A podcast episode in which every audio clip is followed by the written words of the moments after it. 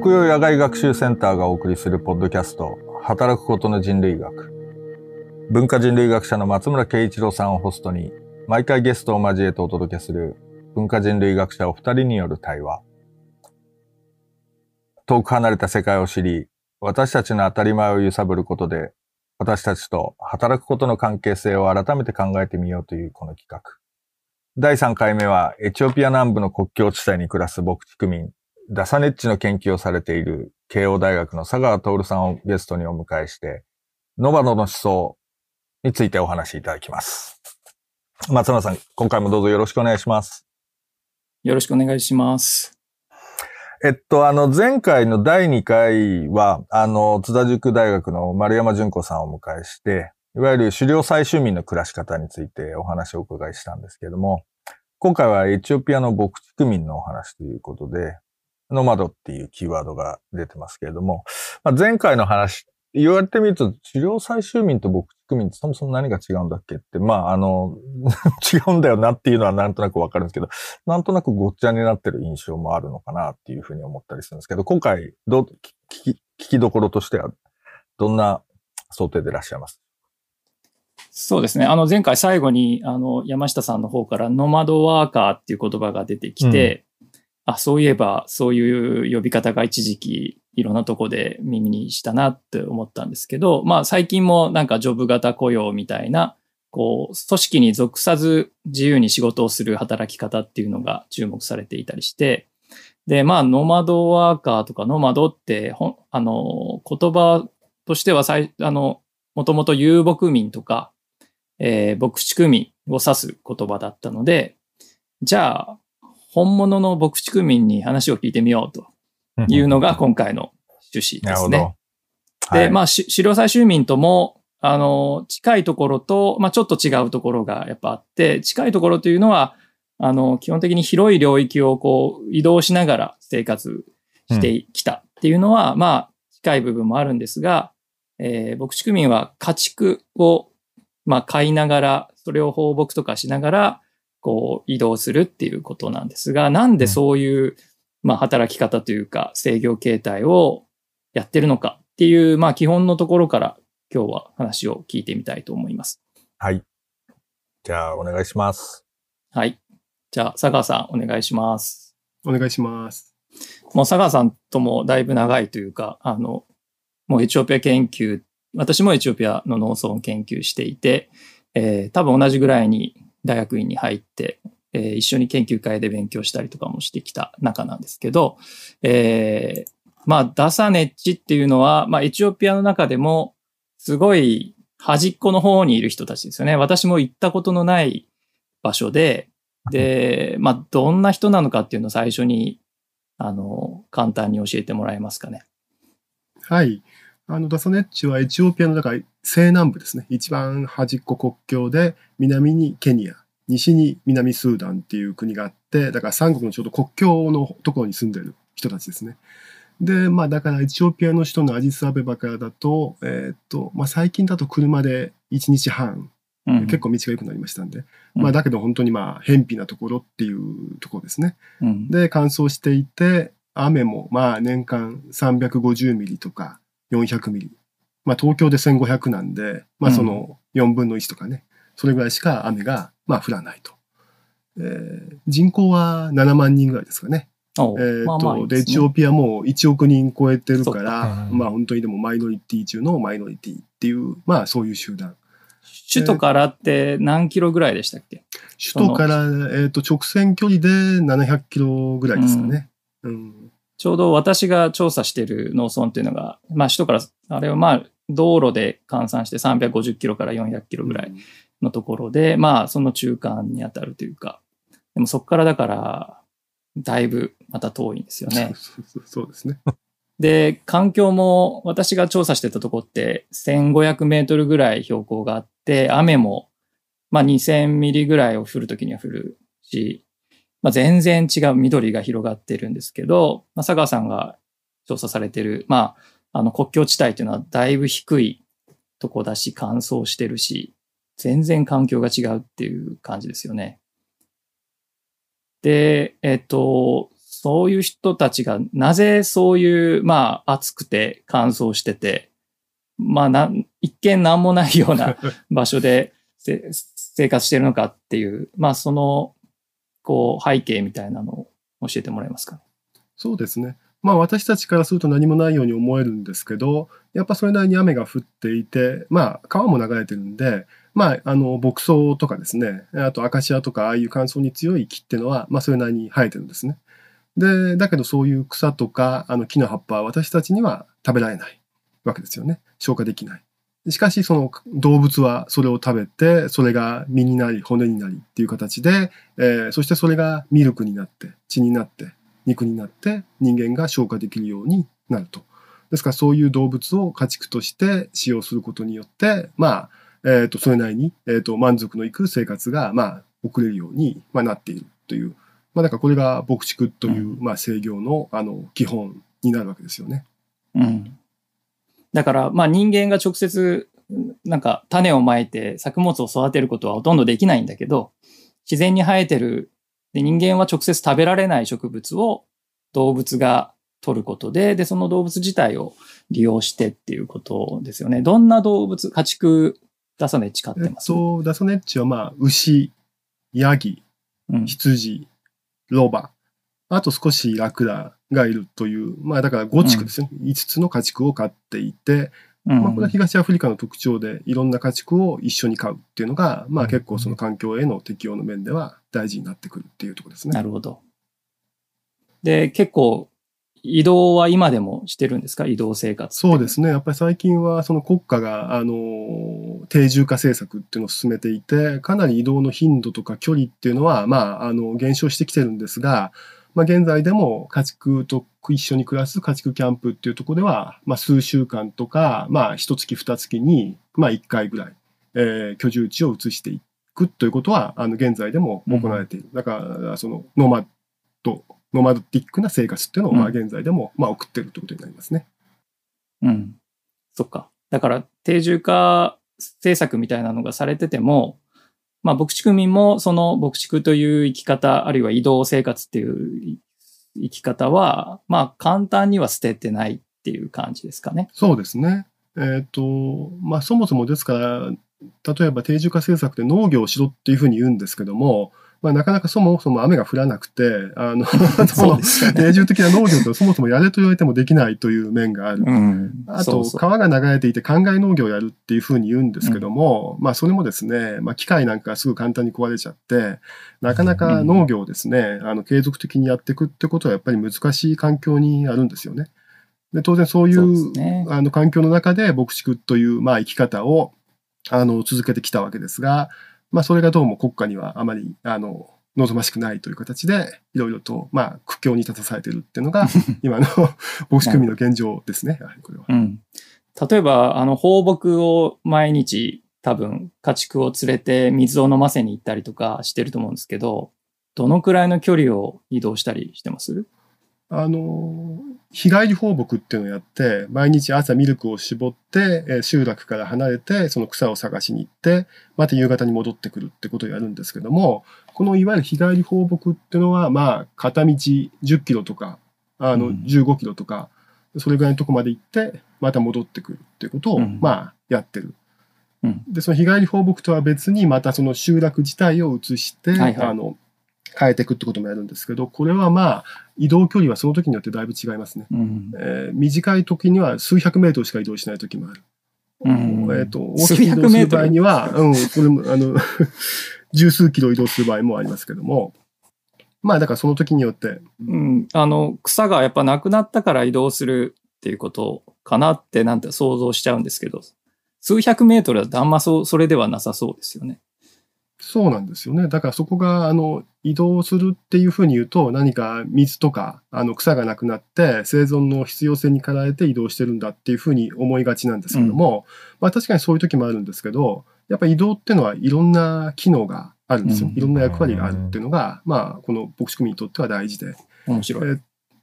まあ一つは、やっぱその生活環境の悪化っていうのがあって、うん。あの、同じ場所に住んでると、あの、トイレなんか作りませんから、あの、おしっことかうんちっていうのをその集落のすぐそばでやるんですよね。うん。で、しばらく住んでるとそれが、まあ、近くに溜まってきて、で、ダサネッチに言わせると、自分たちの、あの、ご先祖様っていうのは、地中に住んでる。地下に住んでるっていうふうに言うんですね。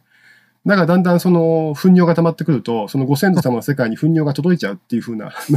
そういうことを言ってですね、これはいかんだろうってことで、あまあちょっと移動するっていう、まあこれ一つありますね。あはいはいはいはい。あともう一つはね、やっぱり人間関係を調整するっていうのは非常に大きな機能で、まあ特にその、なんていうかな、関係が悪化した相手って言いますよね。うんうん。えっ、と、仲が悪くなっちゃった人っていうのがいて、えっ、と、こういう人間にどうやって対処するかっていう問題があるんですけど、アフリカの民族社会っていうと、まあ呪いが多いなんていうイメージを持つ人が多いかもしれないんですけど、あの、確かに農耕社会には、農民には、あの、呪術っていう呪いっていうのが多いっていう話がある。しかし、そのノマッド、おまあ、遊牧民ですね。これには呪いが相対的に少ないっていう、まあそういう議論があるんですよね。で、それどうしてかっていうと、まあ農民に限らず、一つの空間に同じメンバーでずっと住み続けなければいけないというふうになると、まあ嫌な人間がいても今後も一緒に生き続けなければいけませんよね。そう。だから、あの、あんまり自分の感情を表に出してお前は嫌なんだっていうふうに言うことができない。うん。そうするとその負の感情がどんどんと蓄積していきますよね。溜まっていく。で、それがある種の呪いみたいな形で現れやすいんだという議論がある。しかし、あの、移動できる人っていうのは、まあ一旦関係が悪くなったら、まあとりあえずそこから自分は離れてしまえばいいと。物理的に場所を移していって別のキャンプに移動してしまえばいいと。うん。まあそうすると、まあムカついてても、えっ、と、毎日顔を合わすと、そのなんていうかな、感情がどんどん、ねなんだあいつはっていうふうに思うんだけど、まあしばらく顔を合わせないと、大体負の感情っていうのはある程度収まっていくとうん。いう、そういう面があって、だから空間的にある人間と距離を取るために移動する。っていうこともうんまあそれなりに人々はまあやっているという、こういう移動の役割っていうのもあるんですよね。それはなんか日本のね、会社でも学校でも、もうこうずっと嫌な上司と一緒にいなきゃいけないみたいな、まあ、そこで病んでいくとかね、いろんなストレスが溜まるっていうことが溢れてると思うんですけど、まあ移ればいいっていう、あの、まあこれな、誰だったっけ？あの、離れれば、えー仲が元に戻るみたいな言い方した離。れると心が優しくなると。ああ、そうね。これ、なんか牧畜民のテーゼというか人間関係の取り方。まあ、これ多分狩猟採集民もそういうところがありますよね。なんか人間関係悪化すると、やっぱそこを動いたり、まあし仕事っていうか働き方も変えてって。じゃあ、あの、なんかイメージとしてこれまでノマドっていう人たちは、まあ、あの、資源を求めてとか、食べ物を求めて、えー必要に駆られて移動してるっていうような印象があったんだけど、むしろ積極的に移動する。あの、まあ、移動移動さえすれば、掃除なんかもしなくていいわけですね。自然が、あの、ちゃんと分解してくれて、さっきの排泄物も。で、家畜もちょっと、あの、家畜をめぐる環境も少しリフレッシュするし、少しでも動いたら。まあ、そういう感じで、なんか、こう、積極的な意味があるっていうの面白いですね。はい。じゃあ、えっ、と、その移動する単位って、さっき集落みたいな、まあ、一箇所にある程度、まあ、固定メンバーが住みながらも、例えばそこで喧嘩とかすると、また分裂して違う単位で、また移動したりっていう感じなのどのくらいのまとまりで家畜も人も、こう移動していくのかっていう。そうですね。あの、牧畜民、まあ、ダサネッチにはですね、その二つの、まあ、なんていうかな、住居形態、居住形態っていうのがあって、一、つは、まあ、反定住的な集落っていうのがあって、ここにはもうに老人とか女性がかなり固定的なメンバーで暮らしているというのがあるんですね。えっ、と、それとは別にもっと雨が降る場所で頻繁にその家畜とともに、あうんうんの、移動していくっていう、これは家畜キャンプっていうふうに呼びますけども、この集落、反定住集落とキャンプという二つがあるんです。で、この家畜キャンプの方は、まあ小さい時は、あの、2世帯とか、あとか、うん。まあ若者が例えば4人とか5人とか、それでそれぞれの家畜群を、まあ、持っている。まあだから数百頭の牛とか、ヤギ羊っていうものとともに、まあ移動していくという、まあこういう単位がありますね。なるほど。それは、だから若い男の子たち、何歳ぐらいの子供たちが、まあ、若者も含めて、この家畜キャンプに行って家畜の世話をするんですか？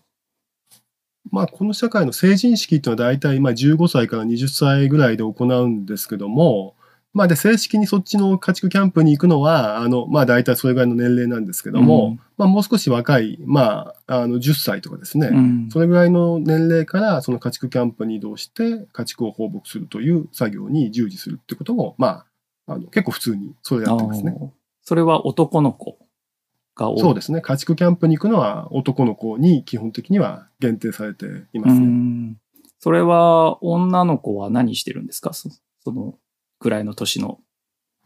女の子の方は、まあ、あの、反定住集落の方で、まあ、やっぱりお母さんの手伝いっていうか、あの、薪木を集めるとか、水汲みに行くとか、うん。あるいはその、まあ、ちょっと農業も、まあ、ある程度やってるんで、その農作業を行うとか、まあ、そういうことを、あの、進めてますね。なるほど。でも家畜キャンプって、まあなんか乾燥してるし暑いし、家畜連れて1日20キロも30キロも歩くって過酷だと思うんですけど、そういう若者たちはもうなんかこんなんやってらんねえよみたいにはならない。いや、たまにね、脱走するんですよね。あの、もそうう、暑くて 嫌だっていうふうに言って、どっか行方不明になって、ああの、2、3日してどっかで見つかるっていうことは、まあ結構ある。だからやっぱ過酷な仕事であることは、まあ、間違いないんですけども、まあ一つはやっぱり非常に強い、あの、責任意識を持ってるっていうのは間違いなくありますよね。やっぱ家畜っていうのはその家の、まあ、財産ですから。あその、いわばば管理っていうのを、その小さな子供に一手に任されてるっていうような面があって、非常にそこ。に責任意識を持ちながらやってるっていうことは、まあ一つありますね。だから家の財産全部入った通帳を、まあ 10, 10代の男の子に託して、これちょっと増やしてきなっていう、あの、投資して増やしてきなみたいな感じですよね。そうですね。だから、ヤギなんかでも、まあ男の子、まあ10歳ぐらいの男の子一人で70頭、80頭ぐらいの群れを一つ任されるっていうことがあって、やっぱ特にヤギなんかはあちこち動き回りますからね。はいはいはい。それを要するに自分の、まあ、力だけで、まあ、お兄さんがついてくれる時もありますけど。も、それをきちんと、えっ、と、連れてって、放牧地まで連れてって、それをきちんとどこにも迷子にさせずに、あるいは何かその野生動物に襲われないように、また集落まで連れ帰ってくるっていうことをやるわけですから、ううん、それはまあ、あの、非常に大きな仕事ですね、うん子供にとって。なんかどんな感じで、こう、放牧とかしてる、どういう様子なんですか？そういう放牧する時の男の子たちの。一人で放牧するときも、複数で放牧するときもあるんですけど、やっぱり一緒に行っていて一番何か、あの、私なんかがワクワクするのは、あの、歌ですね。うん。あの、家畜を放牧しながら、あるいは一番暑いその12時とか1時とか2時の頃には木陰の下でずっとまあ休んで、で家畜もあの休んでるんですけども、そういう家畜が草をはんだり、水を飲んだり、あるいは休んでる姿を見ながら、まあ自分で歌を作るんですね。自作の詩、自作ですね。曲も？えー作詞、作曲、あの、おで歌うのも自分というですね、あの完全に、あの、まあそれこそ9歳、10歳ぐらいの子供が、へえー、とその姿を見て、えー、とその様子からですね自分の想像力を働かせてその歌を作る。家畜の歌っていうふうに現地では言われてますけども、うん。でこれをやっぱり仲間と一緒に歌う。っていうことがうん。非常に大きな、まあ、楽しみとしてありますねこれはね。あどんな内容が歌われるんですか？えー、と内容はねうーんと非常に長くてレトリックに満ちたものから非常に素朴なものまであるんですけど、例えば、うん、パッと思い浮かぶのは、えーっと、これ非常にシンプルなものですけど、えーっと、少年が作った、うん。えー黄色い牛が水間に向かう、えーごくごくごくごく水を飲む、うん。コブを揺らして水を飲む、うんとかね。こまあ、こういう感じの、何のこっちゃと思うかもしれませんけど、えー。いやいや。あのこコブを揺らすっていうのは非常に大事でですね、この地域の牛はみんなコブがあるんですね。はいはい。で、大体乾燥して食べ物なくなってくると、このコブが小さくなっちゃう。ん。で、そのコブが大きくなって揺れてるっていうのは、きちんとご飯があって、水が飲めていて、非常にだから豊かであるっていうことの、あー。まあ、その、現れ。うん。で、あと、黄色い牛って言いましたけど、この黄色い牛っていうのも大事で、あのーこの地域の家畜はですね、毛色が非常に多様なんですね。うん。で、その男性だったら、自分のそのお気に入りの毛色の牛っていうのが子供の頃からあるんです。で、その毛色の牛を他の人が持ってたら、ちょっとそれ私の毛色の牛だからくださいよっていうふうにも、あの頼んでもらうことができるんですね。で、その毛色の牛っていうのは、まあ、自分の分身みたいなところもあってですね。だからこの黄色い牛っていうのはこの少年の、まあ、分身みたいなもんなんですね。ああ、そうか。だからその家畜が豊かに太ってこぶを揺らしてるっていうことは自分も満ち足りているとか、うんあるいは満ち足りていたいっていうそういうなんか願望の表れでもあるっていう、うんまあそういうあの願意ですね、この詩はね。なるほど。まあでも、そんな家畜放牧とかしてたら学校とか行けないわけですよね。で、まあ、国語の授業とか受けるわけでもないのに、まあ、あの、詩を作って、で、それを歌うっていう、誰からも強制されずに、むしろ、まあ自分の感情の表現として。でそれってなんか、佐川さんから見てて、あある種のこう、教育の場みたいな感じってあります？まあ、子供が大人になるときにそういう状況を経験していく仕事を任されるとか、うんまあ、歌を使っ作ったり、まあ、親から離れて自分たちだけで生活するってことも含めて。うん。そうですね。だから教育といっても、それはだから教師が子供に教えるというような形の教育ではなくて、うん自分がその、まあ、他の人間でもいいし、あるいは、あの、家畜でもいいし、それを囲む環境でもいいんですけども、そういうものと直に接する中で、何かいろんな、あの、詩なんかの場合ですね、いろんなイメージが、まあ、湧いてくるっていうか、うんまあ、そういうふうに彼ら自身も言うんですよね。別に誰が教わったわけでもなくて、自分がその家畜を放牧して一緒にいると、そう、なんか、思えるんだっていうか、そういうふうに言葉が出てくるんだっていうふうな表現を、まあ、するわけですよね。でさらに重要なことは、そういうふうに自分がやっぱりうまく歌を作りますよね。うんそうすると、それが仲間にもやっぱり知れ渡るんですよね。同じくらいの年齢にも知れ渡って、それを例えば一人で歌ってる。で、近くにその仲間がいると、途中からその歌に入ってくるんですよね。入ってきてみんなでその歌を一緒に歌うあっていう。で、次また別の少年の歌を歌い出すと、それをみんなで歌うっていうようなことがあって、何かそれは非常に喜びというかですね、私はそれを見てちょっと感動したっていうか、あなんか、うんあの、すごいなっていうふうに、あの、ゆ喜びをね、やっぱり分かち合うっていう、そうーいう。あの印象を持ちましたね、その時はね。だからまあ子供に過酷な仕事を押し付けてるというふうにはちょっと一方的に言えない感じがちょっとありますかね。そうですね、一方的には言えない。あの、だから最近では学校教育もまあかなり入ってきて、えっ、と、学校に行き始める子供もいるんですね。うんで、これどっちも動きがありますね。あの、放牧が嫌だから僕は学校に行きたいっていう人もいるし、あるいは学校行ってそれこそ体罰なんかとかですね。あ のそうか。そういうものが結構まだなくはなああある面もあるんですが、それを受けて、やっぱもう一回自分はもう放牧の方がいいというふうに戻ってくるっていう、うんだからそういう双方向の、うんあの、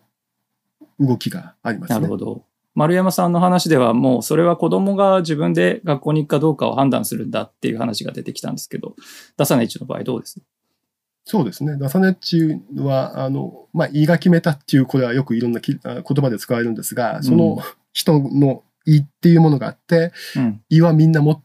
各人が違うっていう言い方があってですね。で、胃っていうのは要するに体の器官の一つだけども、同時にその人の、まあ、性格とか感情が生まれる、あの、そういう、あの、場所なんですよね。うん。で、その胃っていうのはもう生まれた時からみんなが違っていて、えっ、と、最終的にはその胃の違いっていうものを相互に、あの、受け入れるというか、尊重し合うとか、あの、それがやっぱり非常に大きな社会生活の基本になっていて。それは子供も同じだ。子供の頃からみんな胃は違うんだから、もう行かないっていうふうに言ったら最終的にはそれを受け入れざるを得ないだろうという言い方をしますね、学校に関しては。。さっきの、まあ、家畜の放牧キャンプ、まあ男の子たちがやって、まあそこで歌を作る。まあ女の子たちにとってそういう機会っていうのはあります？女の子は、えっと、まあ、いろんな仕事をするんですけども、まあ、一つ女の子に、あの、家畜の牧畜、あの、家畜の放牧、男の子にとっての、これに相当するものがあるとすると、あの、鳥追いっていうのがありますね。うん。えっと、農業をやっていて、あの、穀物に実がつくんですね。うん。そうするともう鳥がですね、凄まじい量の鳥が飛んできて、その 穀物をついばんでいく。うん。だからほっとくとそれ全部鳥に取られちゃうんですね。うん。だからその実があの穀物についてくると畑の真ん中に、まあ、3メーターぐらいのですねあの見張り台というものを作って、その上に主には女の子が乗って、で、よくしなる木の枝を持ってきて、その先っぽに泥の玉をですね、あの、くっつけて、それをヒュッというふうに、まあ、飛ばすんですよね。ああ、投げるんだ。で、それで、まあ、たまに鳥に当たることもあるし、まあ、当たんなくてもそれで鳥が逃げていきますから。で、これが結構ですね、一月ぐらいずっとやんなきゃいけない、まさに炎天下のきつい作業ですけど、まあ、この時にもよく歌を歌ってますね、みんな。女の子たちは。ええ鳥の歌とか、あそういうものを作って、これも一緒に、見張り台と見張り台の間は結構数十メートル離れてますけど、その数十メートル超えた女の子が一緒の歌を歌うとか、そうかそうか。まあ結構そんなこともやってますね。えー、なんか、子供の時代、子供時代に働きながら歌を歌うっていうのは結構、ダサネチ社会では共通している。そうですね。うん。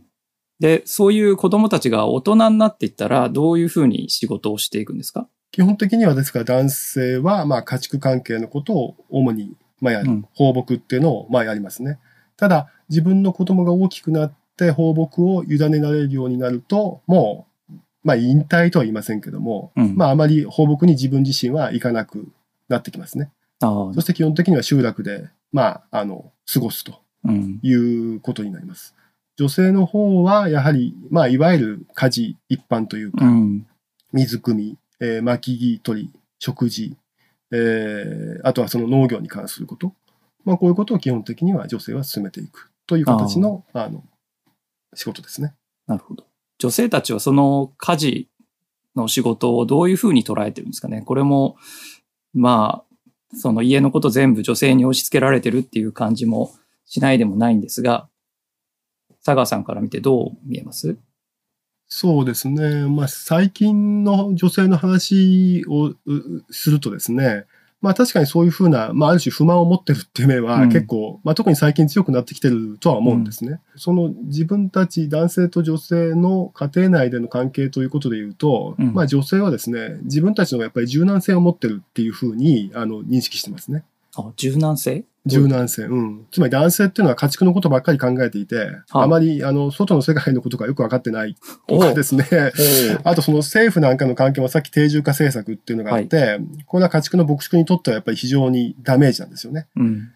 だけどなんかその男性はそういうなんかプライドを妙に持ってるから、あんまりその政府との関係もうまく持てていないんだっていうふうに結構あの女性は語る面があって、はつまり自分たちの方がもともといろんな作業を家畜放放牧以外にもですね、巻き木集めとか水汲みとかミルクを絞るとか、まあ、いろんなことやってきた。あ。うん。で、そういうものが今はですね、かなり現金につながるんですよね。町に持はいって行って巻き木を売るとかミルクを売なるとか、あるいはその町に行ったついでに今度は帰りに町でお酒を買ってきて、ん村に帰ってきてそれを売るとかですね。うん。あるいはそういう政府が進める開発プロジェクトが始まると、そこに今度はなんかまたミルクを持って行ってそこで売るとかですね。なるほど。何かつまりもともと自分たちの方がいろんなことをやっていて、まあいろんなあの技術も持ってるから、うん。そういうまあ大きな社会変化に自分たちの方が今はよく対応できてるんだってですね、えー結構そういうあのことを語る女性が最近は増えていますね。そうか。だから市場経済みたいなものにむしろ女性の方がアクセスしてるし、で、常に、まあ、定住地にいるので、反定住集落にいるので、まあ、情報交換とか、あるいは都会、都市に行って聞いたこととか、まあ、こう、結構情報通に女性の方がなって、まあ、政治、政治的な動きとか、街での動きとか、変化とか、そういうことに対して女性の方がむしろ開かれて、あの、敏感に、あの、反応して動けているっていう感じがあるんですかね。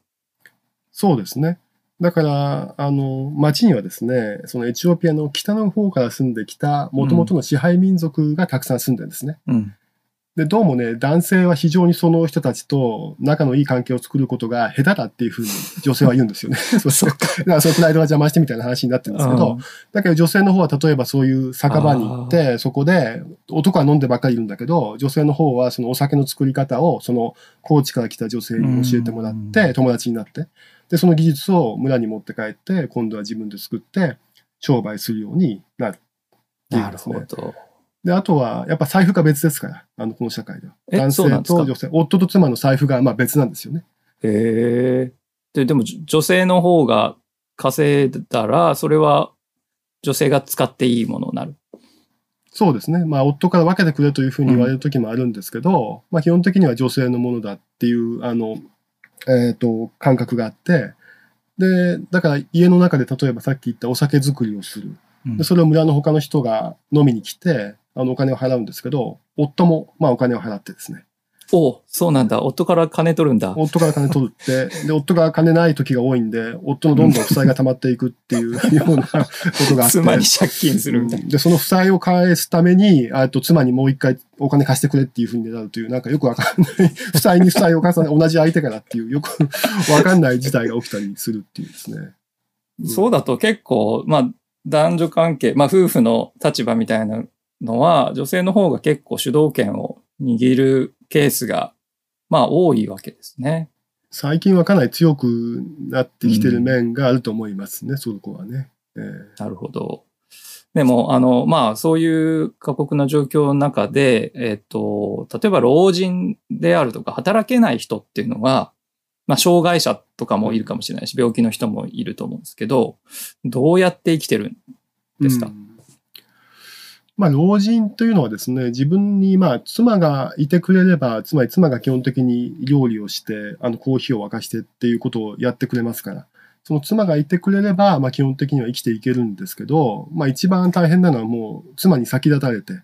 そして他の女性とも結婚できず、一人ぼっちになってしまった、ぼっち老人っていうのがですね、まあ、あの、ぼっち老人。ぼっち老人っていうのがいて、これはまあなかなか大変なんですけど、まあ基本的には同じ集落の中のいろんなまあ世帯があってですね、えーその世帯世帯を各日あの渡り歩いて、そこで、あの、まあ食料なり、あの、食料っていうかご飯ですよね。ご飯なり、コーヒーなりを分けてもらって、それをうん。まあ食べていくというですね、分け与える方の世帯の妻はですね、うん。結構不満を述べますね。なんであの人にあげなきゃいけないんだっていうふうに言うんだけれども、まあ男性の方はそれこそ、まあまあまあ、あのじいさんも昔は元気だったんだとか、そういうことを言ってですね、まあなんとかそれを妻を、まあ、説得するっていうですね、うん。まあそういう形で、えっ、と、なんとか、まあ生きていくことができるというのが、うん。あの、そのぼっち老人の生き方ですね、現在はね、なるほど。うん。それは、障害があったり、病気をしたりした人も同じような感じですか？そうですね。障害がある人なんかは、あともう一つこの社会で大事なのは年齢組っていうのがあるんですよね。ん。その成人式をするときに、まあ同じぐらいの年齢の人が一緒に、まあ儀礼ですよね。まあお祭りをやって、で、同じ年齢組を構成する。そうするとその年齢組の人たちっていうのは死ぬまで基本的には、まあ、なんていうかな。あの対等な存在として、うんど同志っていうか仲間っていうか同志ですよね。うん。同輩ですね。うん。で、やっぱその同輩同士が互いに互いのことを配慮し合うっていう面があって、だからその障害を持って、例えば、まあ生まれた時から足が不自由な男性うんうんうんなんていうふうに言うと、あの、うまくですね、あの、女性にアプローチすることができずに、まあ結婚もできないなんていうことがあるんですけども、やっぱその年齢組としては、基本的にみんな対等で、うん。だから他の人が結婚したらその仲間も結婚するっていうことをやっぱり非常に配慮するんですよね。ああ。だからその男性と仲のいい他の3人がうまくなんか相談して、うんあの女性はどうだとかっていうふうに言ってですね、なるほど。でそれをうまく自分たちで働きかけて、えっ、と、まあ、ダサネッチは、あの、あの、いわゆる性交渉をするときには、あの、やぶに行くっていうふうに言うんですけども、やぶに、ブッシュに行くっていうふうに言うんですけども、まあ、要するに、えーとその女性をやぶに誘い出して、そしてその男性と一緒にうまく引き合わせて、えー結婚に向かわせるとかですね。うんまあ、そういう、だから年齢組単位でかなり配慮がなされているというなるほど。ことが、あの強い特徴かと思いますね。なるほど。じゃあ、まあ、あんまりいい暮らしはできないとしても、最低限食っていくっていうことは、ある程度保障されてる。まあ、その、政府の社会保障なんてほとんど届かないと思うんですけど、あの、まあ、なんとか生きていけるような、あの、セーフティーネットはある感じですか？そうですね。それがもともとあって、で最近、これは本当にこの10年ぐらいですけど、逆に今度その働けない世帯にあの政府がですね、あ様々な形であの食料を配ったり、うん現金を配ったりということを優先的に与えるようにしたんですよね。確か。うん。で、そうすると今度は逆にその、もともと障害を持ってた人たちが、あの、その、食料が足りない世帯に、そういう、あの、えっ、と、政府からもらった、あの、現金とか食料を、まあ、あげるっていうですね。なるほど。そういう今度逆方向の、なんていうかな、財の流れっていうのが今出てきてるという、そういう状況ですね。面白いですね。なんか牧畜民、その今日の話の、まあ、前半の、まあ、まとめとして、牧畜民らしさとか、浅川さんが捉える牧畜民なりの人間関係の作り方ってどの辺にあると思います？人間関係の特徴というのは、あの、先ほど少し言いましたけども、まあ、やっぱり胃が違うっていう部分が一番根底的にあってですね。うん、あの、やっぱり生まれた時からそれぞれが違う胃を持っていて、えっ、ー、と、違う性格、違う感情を、まあ、持っているっていうですね。だから原理的にみんな違うんだっていうことが根底にあるんですよね。えーうん、しかし違いがありながらも、時には共同で物事を行うとか進めていくとか、うん、あるいはそういう助け合うっていうことが、まあ、行われるわけですけども、うん、あの、その時には必ずやっぱり、あの、交渉っていうのが必要なんですよね。ああ。あのさっきの障害を持つ人に何かあの助けてあげるとか、逆に障害を持つ人があの食料を分け与えてくれるっていうふうに言うと、何かそれ、えっ、ー、と、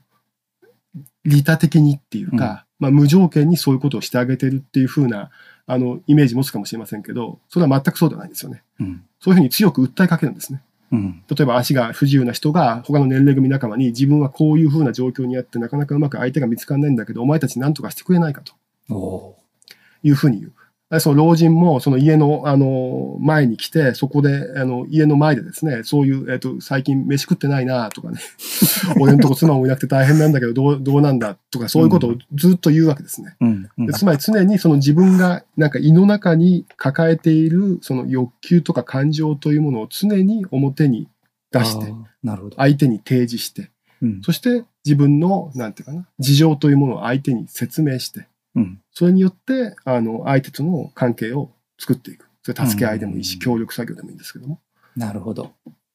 だけど、まあ、最終的にそれがうまく説得できない場合もありますね。うん、うん、そういう場合は、もともと、まあ、胃が違うんだから、しょうがないだろう。というふうに言って、その場では、まあ、その、諦めるというか、スッと引いていくっていうね。えー、まあ、ドライなんだけれども、非常に濃密な関係も思考するっていうところが何か、